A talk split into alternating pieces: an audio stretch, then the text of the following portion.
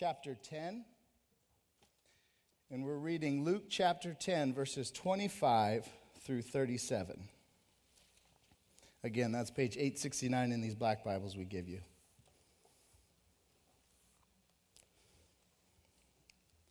So Luke 10:25, parable of the good Samaritan. It says, "And behold, a lawyer stood up to put him to the test, saying, "Teacher, what shall I do to inherit eternal life?" He said to him, "What is it written in the law? How do you read it?" And he answered, "You shall love the Lord your God with all your heart, with all your soul, with all your strength, with all your mind, and your neighbor as yourself." And he said to him, "You have answered correctly. Do this, and you will live." But he, desiring to justify himself, said to Jesus, And who is my neighbor? Jesus replied, A man was going down from Jerusalem to Jer- Jericho, and he fell among robbers, who stripped him and beat him and departed, leaving him half dead. Now, by chance, a priest was going down that road, and when he saw him, he passed by on the other side. So likewise a Levite, when he came to the place and saw him, passed by on the other side. But a Samaritan, as he journeyed, came to where he was, and when he saw him, he had compassion. He went to him, bound up his wounds, pouring on oil and wine. Then he set him on his own animal and brought him to an inn and took care of him. And the next day he took out two denarii and he gave them to the innkeeper, saying, Take care of him, and whatever more you spend, I will repay you when I come back. Which of these three do you think proved to be a neighbor to the man who fell among the robbers? He said, The one who showed mercy. And Jesus said to him, You go and do likewise. This is God's word. You may be seated. Thanks, Josh. How are we doing this morning? Ooh, that was loud. Sorry. Uh, my name is Luke. I'm one of the pastors, and uh, again, welcome. Really glad that you're here. And uh, this is the last Sunday of our Roots series, and then Easter next week. It is going to be awesome. I, I hope you will be here. I hope you'll be able to invite somebody. Um, it seems like Easter is one of those things where people who don't normally go to church are willing and interested in going on Easter, and so uh, take advantage of that and, uh, and, and invite them. Get them here. Get them to hear about Jesus and what He's done.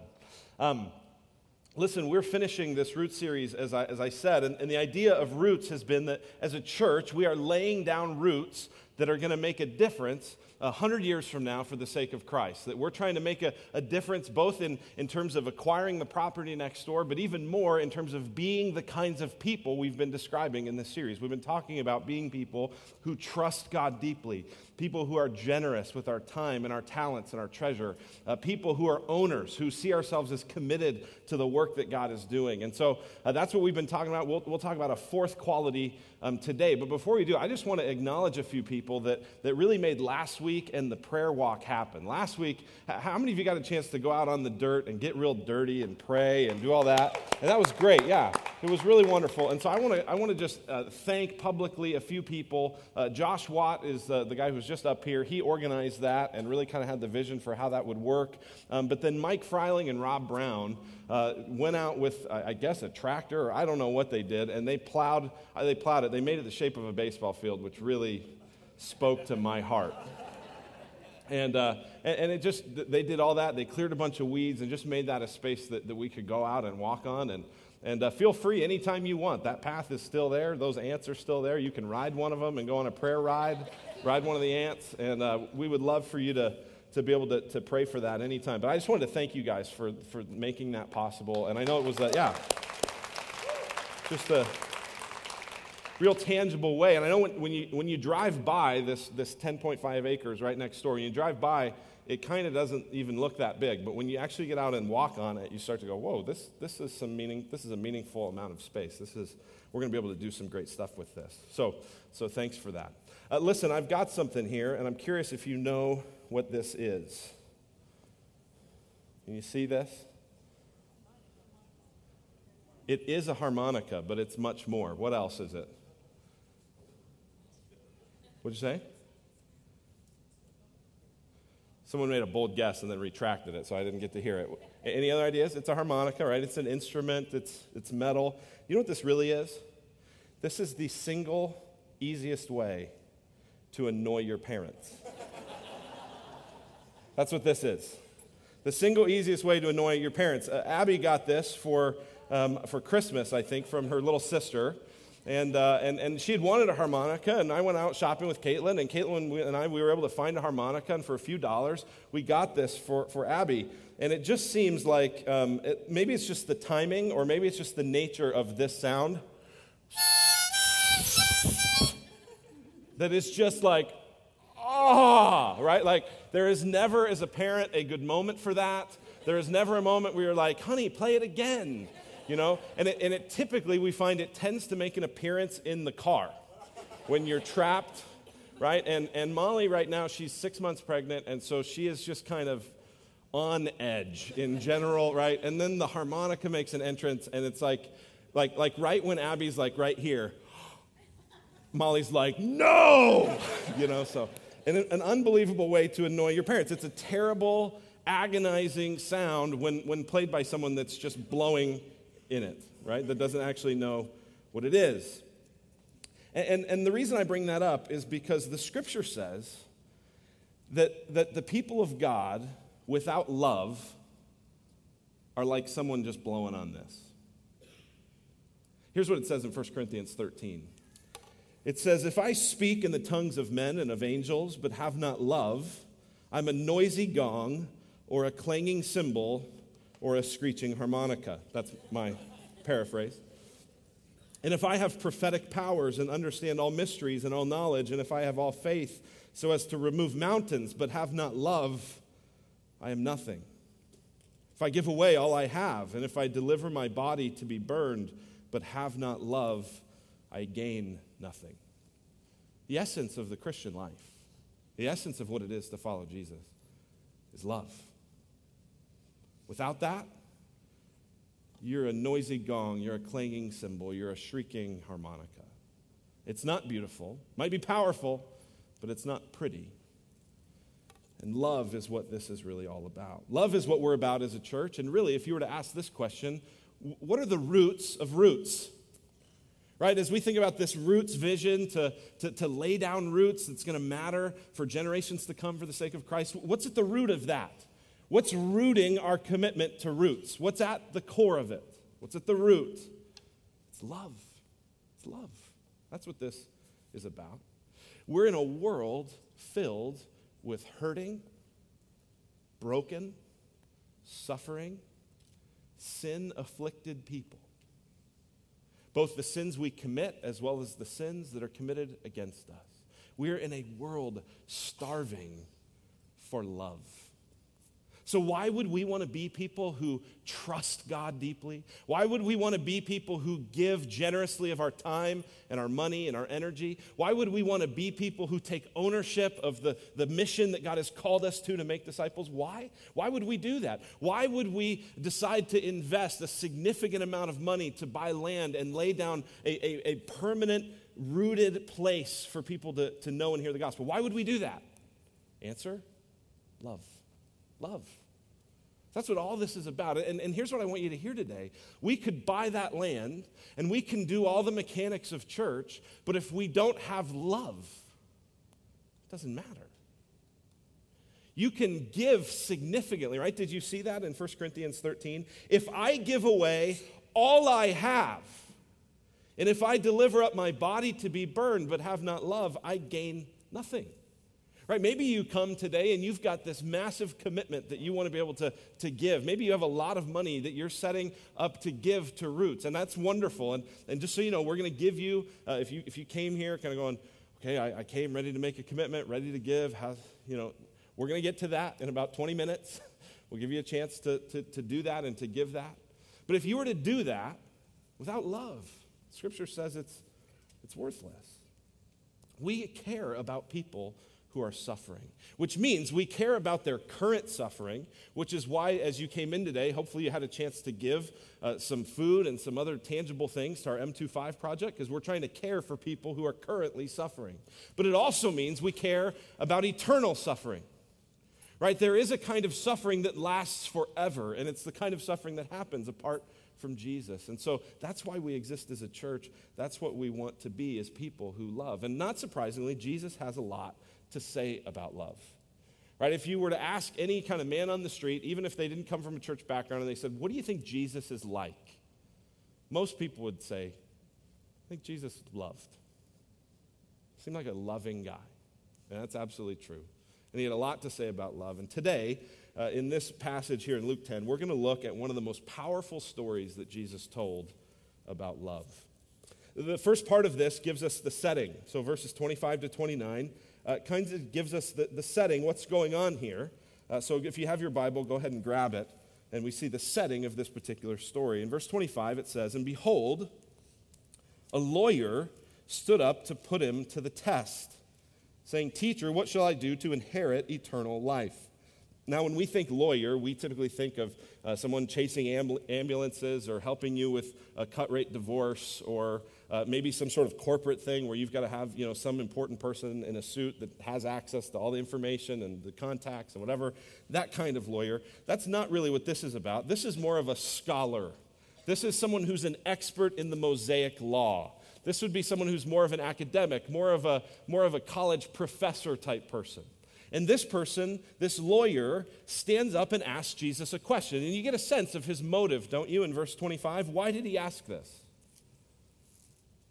To put Jesus to the test. Right? He didn't stand up going, Jesus, hey, I, I, am really a truth seeker. I'm hungry to know how is it that you could have eternal life? No, he stood up to put him to the test. He says, Teacher, what shall I do to inherit eternal life? In other uh, passages that tell this same kind of story, we get the sense that the Pharisees, these religious leaders who are always trying to trap Jesus, they've kind of planted this guy as a setup. They're thinking he's going to give some sort of unorthodox answer. Uh, and, and so he asks this question. And, and Jesus replies, You're an expert in the law. Verse 26, he said to him, What is written in the law? How do you read it? So back at you. What, what, what do I do to inherit eternal life? Great question. What do you think? which is a great way to get people to engage in ideas. He answered, verse 27 You shall love the Lord your God with all your heart, and with all your soul, and with all your strength, and with all your mind, and your neighbor as yourself. Now, that's not a, uh, a new idea that this guy came up with. Uh, this comes really straight out of the Old Testament. In Leviticus 19 18, we're told that we should love our neighbor as ourselves. Uh, the scripture tells us this in other places. Matthew uh, 7, uh, verse 12 says, So whatever you wish that others would do to you, do also to them, for this is the law and the prophets. Galatians 5:14 says for the whole law is fulfilled in one word you shall love your neighbor as yourself. And obviously the command that, that goes even before that came right out of Deuteronomy 6 the idea that you should love your God with all your heart soul mind and strength. Love God with everything. Love your neighbor as yourself. That's the guy's answer. And Jesus replies in verse 28 he says to him, You have answered correctly. Do this, and you will live. Now, there's a couple things just to sort of think about. If you kind of put yourself in the in the actual moment of this kind of a story, right? This guy stands up and he's going to trap Jesus. Hey, Jesus, what's the how do I inherit eternal life? You tell me. Love God with everything, love your neighbor yourself. Yep, wah, wah, right? I mean, like, so much for that trap. Like, that didn't seem to go very well. And we're going to get to sort of what the lawyer does to kind of keep the conversation going and, and try to make more of this. Um, but for a moment, just stop and see what Jesus says. You've answered correctly. Do this, and you will live. The question was, what do I do to inherit eternal life? And then Jesus says, do it, and you'll live. Well, what was it? Okay, here, here was love God with all your heart, all your soul, all your mind, all your strength, and love your neighbor as yourself always. Do that, Jesus says, and you'll live, right? Which is this is an amazing thing because it just shows us it's not hard to know what the scripture says, but it's impossible to do it. Isn't it? Right? I mean, just love God with every fiber of your being for every second of your life and always put the other person ahead of you. Just do that. That's all.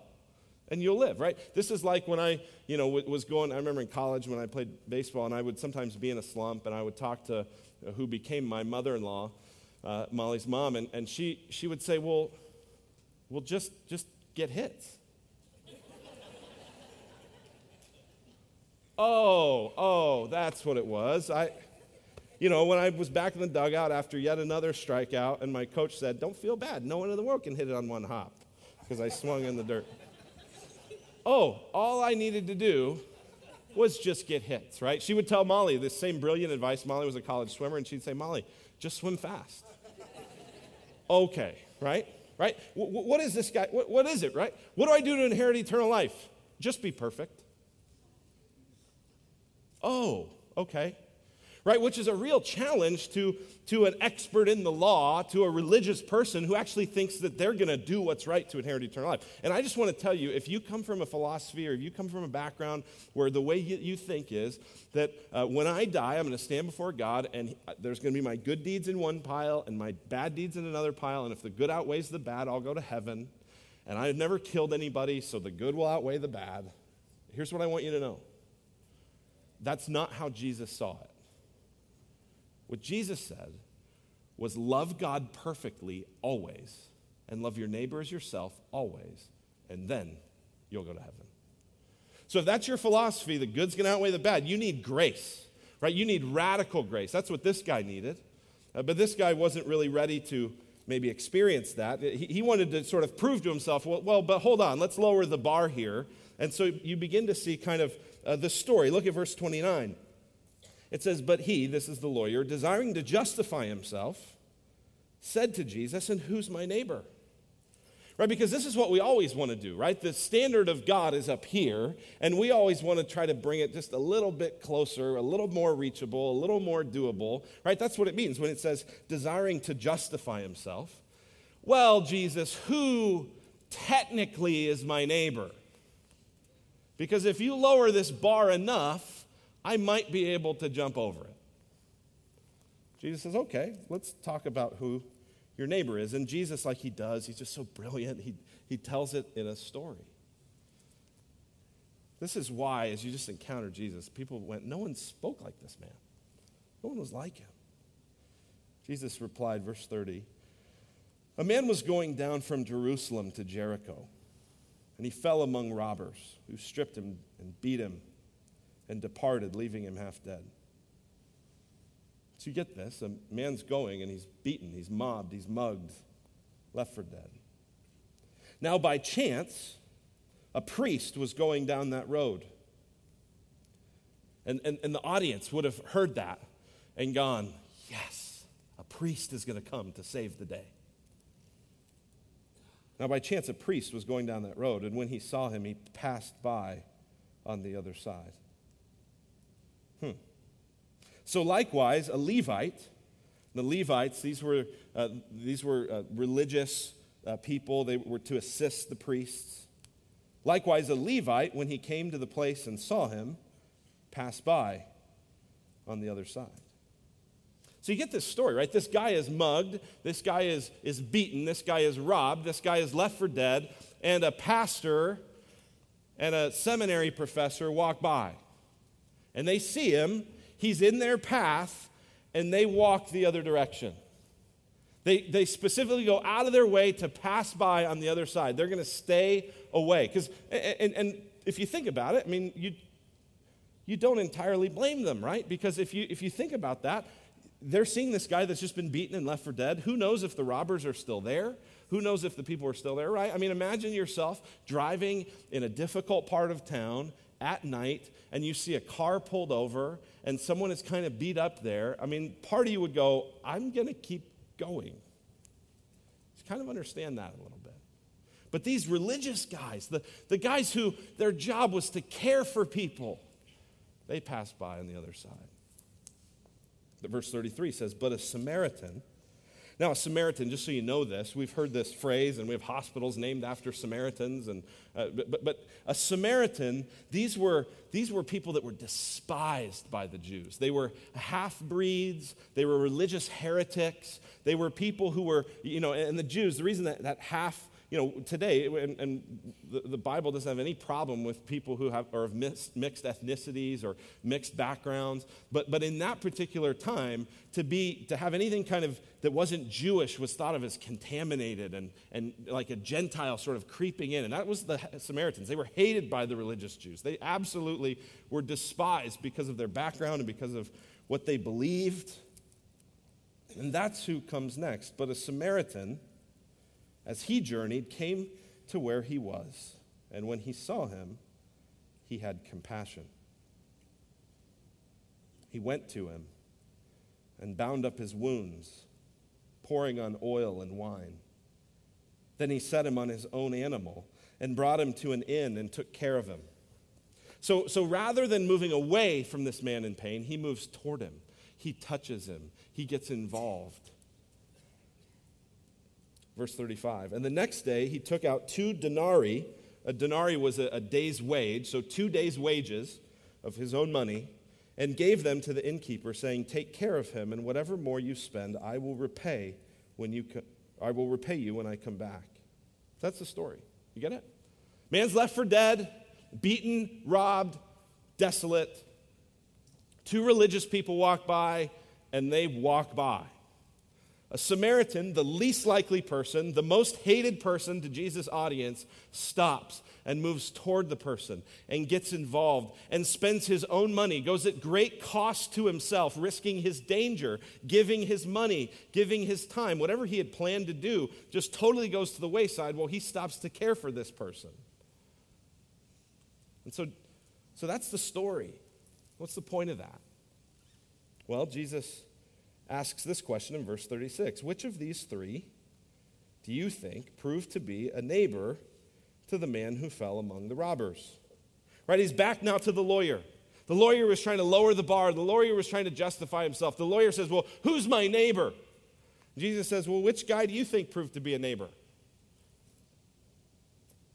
And notice, the guy can't even bring himself to say Samaritan.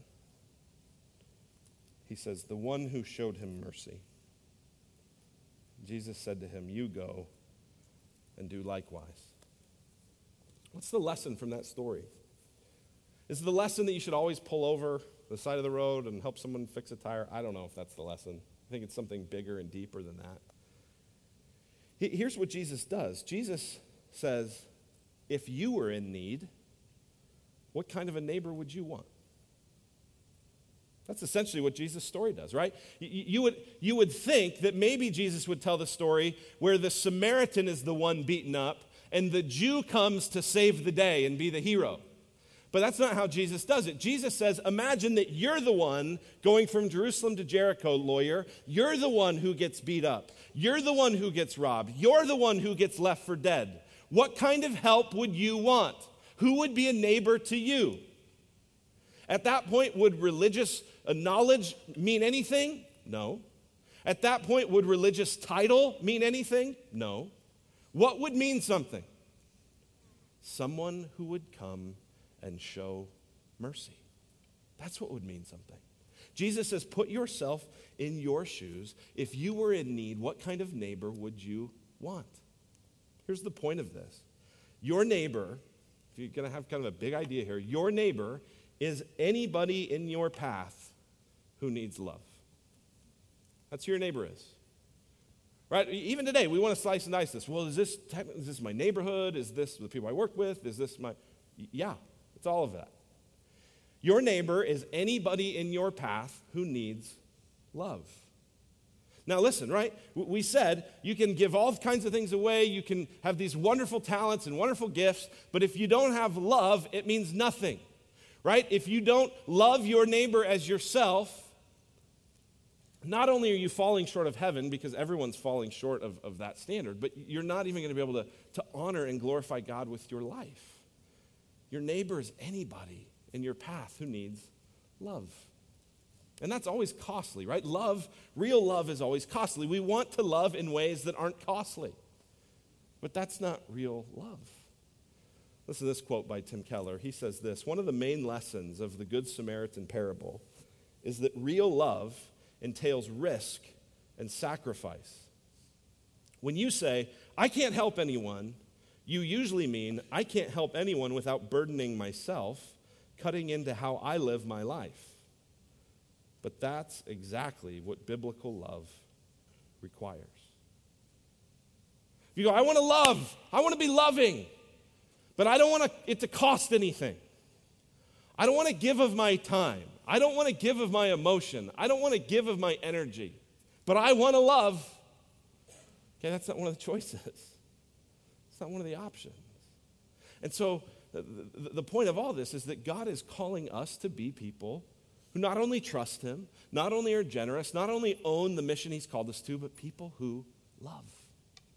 People who, when we see needs, we move toward them, not away. That's what He's calling us to be.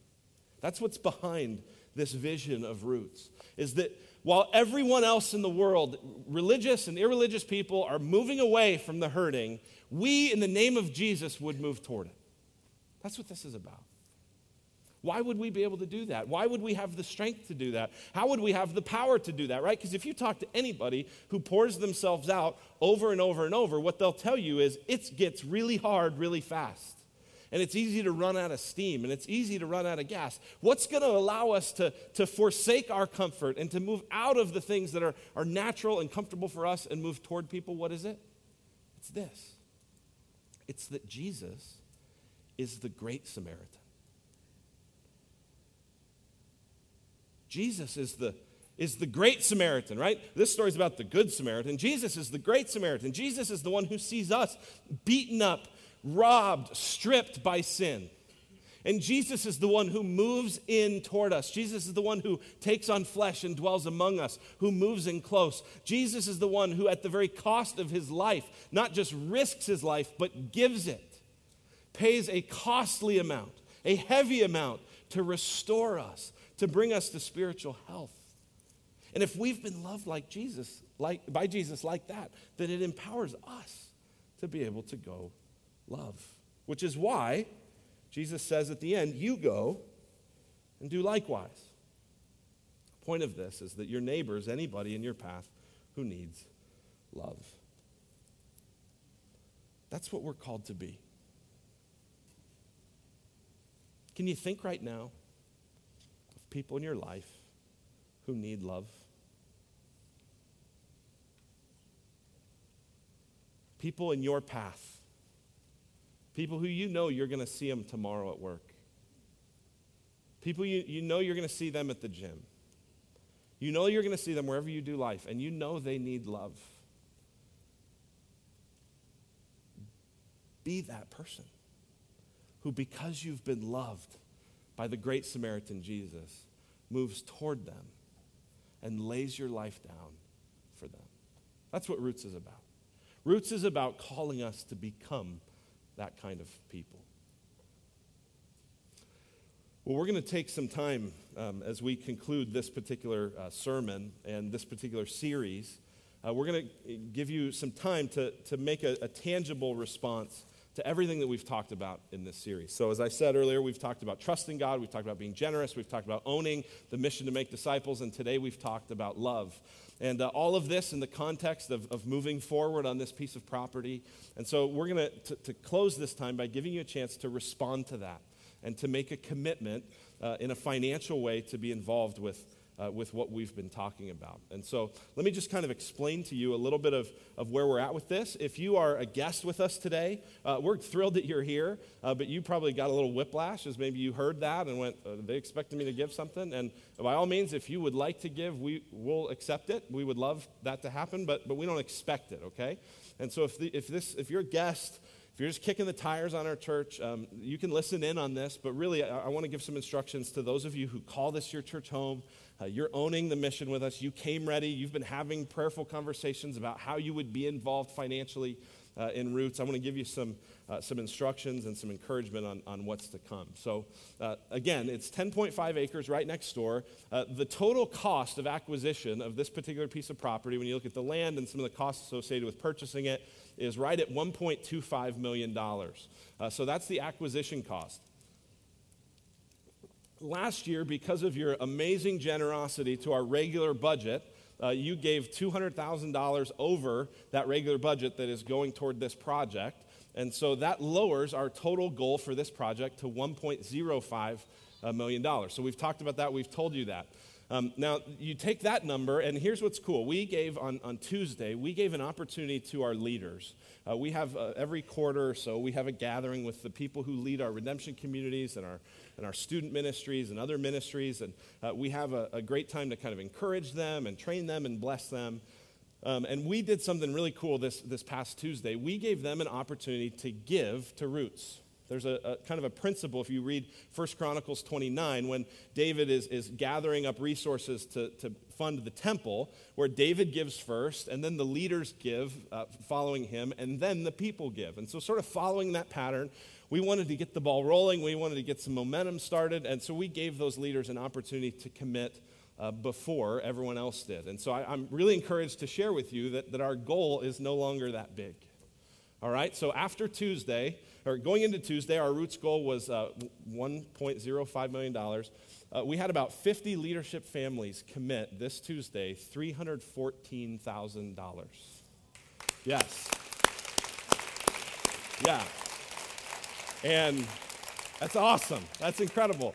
Uh, they, they also gave uh, over $36,000 in cash uh, in terms of kind of an initial investment in that uh, project. So uh, our remaining goal becomes this, becomes $735,000 and, and so. And so that's our goal. And so we got some momentum, we got the ball rolling, uh, but our hope is that everyone who calls this church home uh, is going to be part of this experience and part of this moment. So here's what I want you to do.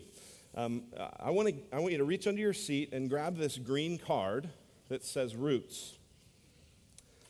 Need everybody to do this, uh, even if you're not going to give, just, just to put some peer pressure on everyone else around you. Uh, not, not to give, but just to, I, there's some things I got to explain that otherwise this will be a, a confusing process for you, and I, I want to try to minimize that, okay? So you open up this card. Uh, the bottom section there in white, here's really what we are looking for you to make a commitment about is uh, on the top right of that white section it says, My slash our faith commitment to the Roots campaign at Redemption Gateway is total commitment through December 31st, blank. Okay? That is the number that we're specifically looking for you to make a commitment about. Now, maybe you're going to give one time uh, today, and, and that's it. Put that number down.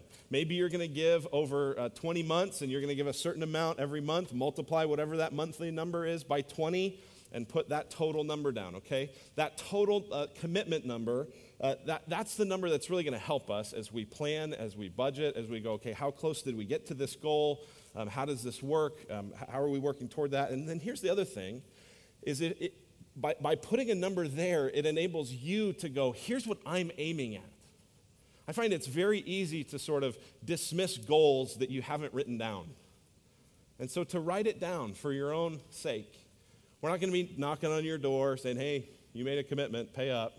We're not doing anything like that. But, but for you, before the Lord, to go, here's what I committed to. Here's, here's the, the commitment I made. Now, if you're giving something today as well, then put that amount on the first fruits gift line underneath it. Put your name, uh, sign it, and uh, in a few moments, we're going to give you some time to fill this out uh, so that you're not rushed. And then uh, in a, in, a, little bit, when the ushers come forward, you can put this card um, into that basket. Now, if you have a check that you're giving with it, make sure on your check you write roots in the memo line and just put the check inside your, your folder and put it in the basket. If you're giving cash, we have envelopes for you. Uh, if you're giving cash, to be able to put uh, that cash in the envelope underneath your seat. Again, write roots on there so that it's designated for that and put it in the box. If you don't mind, j- just only using the envelope if you're using cash because it's just an extra step for everyone to have to open it up. And, but, but if you feel like, hey, I, I want to put this in the envelope, do that. Um, if you want to even be able to take that envelope home and mail it in, it's pre postage paid, and you're welcome to do that um, as well. And then here's the last thing: is here's a website. If you would want to uh, make a pledge commitment online, or if you have uh, friends or or family who, who have told you, hey, I'd like to be part of what you're doing, uh, you can send them to gatewayroots.com slash give. Now, here's what I realize. Okay, look up here for just a moment. This is, this is a big deal. We, we did this on, on Tuesday night. Molly and I were sitting right down here, and, and we took some time to fill that out. And, and, and the number that we're committing is, is a meaningful number to us. And there's a lot of prayer and a lot of conversation that's gone into that. There's a significant level of sacrifice that that number represents. And so, for those of you who, who are making a commitment to this, just in advance, I want to say thank you. Thank you for investing in this. And I believe with all my heart it is a fantastic investment. So thank you. But here's the other thing is, is because of how uh, big and how sacred this is, uh, we don't want to rush you, okay? So what we're going to do is, is Kyle's, gonna, Kyle's just going to play some music, and we're going to give you some moments just where you're sitting to pray or to fill out the card or to put money in an envelope, to kind of do what you need to do to prepare your heart to give. And then in a few moments, the band is going to come back and they're going to, they're just going to play a song while the ushers pass the baskets and then i'll come back and i'll lead us through communion so today's a little different day a lot of moving parts uh, but we want to try to just give you some time to enjoy it and praise god this is a significant uh, moment of worship to the lord as you prepare and as you give this gift okay? So you've got a few moments while kyle plays and in a few moments uh, matthew will lead us